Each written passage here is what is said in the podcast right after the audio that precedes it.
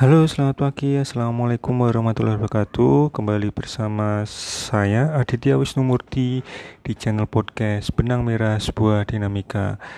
Oke, kita masuk ke season yang baru yaitu season 4 dalam sejarah eh dalam histori eh, apa ya enaknya mungkin dalam riwayat ini sama aja ya ya uh, podcast saya oke okay. Baik, jadi biasanya saya gunakan podcast ini untuk mengisi waktu senggang atau mungkin ketika sebagai salah satu strategi atau tools untuk mengajar ke mahasiswa saya.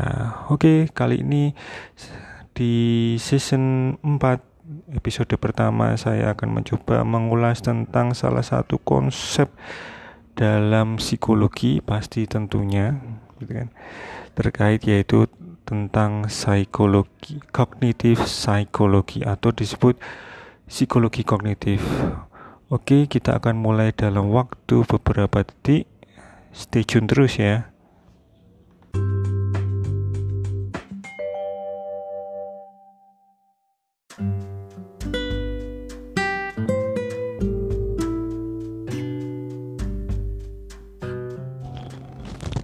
Oke, baik. Uh, ketika kita membahas satu konsep atau konstruk, tentunya uh, saya akan menjelaskan gambaran umumnya terlebih dahulu. Baik. Jadi kalau kita belajar atau membaca, mendalami satu um, mohon maaf, mendalami psikologi kognitif itu tidak terlepas dari proses kognisi seseorang, oke, yang bisa digambarkan uh, studi tentang proses mental. Nah, kalau ngomong proses mental itu kan sulit ya. Biasanya langsung saya contohkan aja deh. Kayak kayak seperti ini deh. Coba ketika Anda mendengar podcast saya gitu kan dan Anda ingin menulis gitu kan, menulis atau merangkum atau meringkas, mereview kembali uh, apa yang saya katakan gitu kan. Lah, itu terjadilah proses mental, bener nggak? Terjadi proses mental atau kognisi yang digambarkan ketika Anda mulai mendengar gitu ya. Anda mulai mendengar kemudian mencoba untuk mencerna gitu ya. Mencerna terus kemudian mengenal uh, mengetahui apa sih yang dikatakan Pak Adit. Pelan-pelan diulang kembali itu sampai dia menuliskan satu kata demi kata dari apa yang saya ucapkan. Nah, itu kan perlu melibatkan proses mental yang sangat kompleks gitu ya. Melibatkan memori, kemudian proses berpikir atau komponen lain seperti pengambilan keputusan sampai ketika Anda me ya memperhatikan gitu ya, mempersepsi apa sih yang dikatakan oleh saya. Nah, proses tersebut menjadi satu kegiatan atau satu proses mental yang cukup kompleks, gitu ya. Di mana uh, kalau kita lihat seperti kalau kita pahami bahwa psikologi kognitif itu seperti studi tentang cara di mana otak itu memperoleh informasi. Nah, ya jadi jadi uh, kita harus memperhatikan gitu ya atau menggaris bawah ini di sini otak kemampuan tentang bagaimana otak itu bisa memproses informasi itulah kognisi. Nah ini uh, dalam pendekatannya kognitif sering kali agak berbeda dengan pendekatan psikologi lain. Nah ini yang menjadikan psikologi kognitif merupakan hal yang mungkin saya sukai karena kita tidak hanya belajar atau memahami di permukaannya saja, tetapi harus mendalami secara seksama apa yang dialami oleh proses mental. Jadi psikologis banget gitu kan. Oke, uh, oke, ada definisi atau mungkin ada ada alasan kenapa psikologi kognitif harus kita pelajari.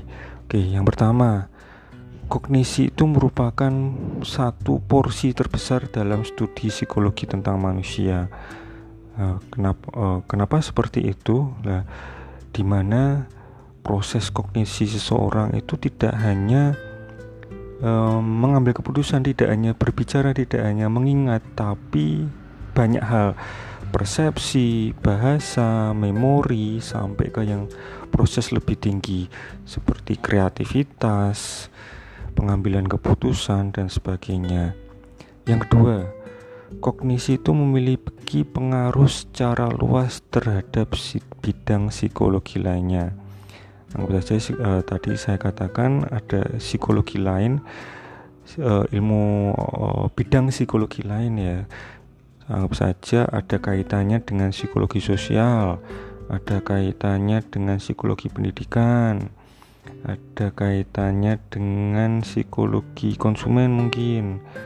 Nah, atau mungkin psikologi yang lebih kompleks lagi, psikologi politik gitu ya jadi bagaimana e, kalau kita contohkan bagaimana tokoh-tokoh politik itu e, menekankan faktor-faktor kognitif untuk memberikan atau untuk memberi memberikan keputusannya terhadap sesuatu. Lah itu kan membutuhkan satu oh, ilmu ya kalau kita kaitkan dengan psikologi kognitif. Bagaimana cara ahli politik bukan ahli politik tokoh politik menetapkan memberi kebijakan dan sebagainya alasan ketiga kenapa kita perlu mempelajari uh, psikologi kognitif adalah uh, lebih bersifat personal. Yaitu kita kan punya satu pikiran ya pola pikiran yaitu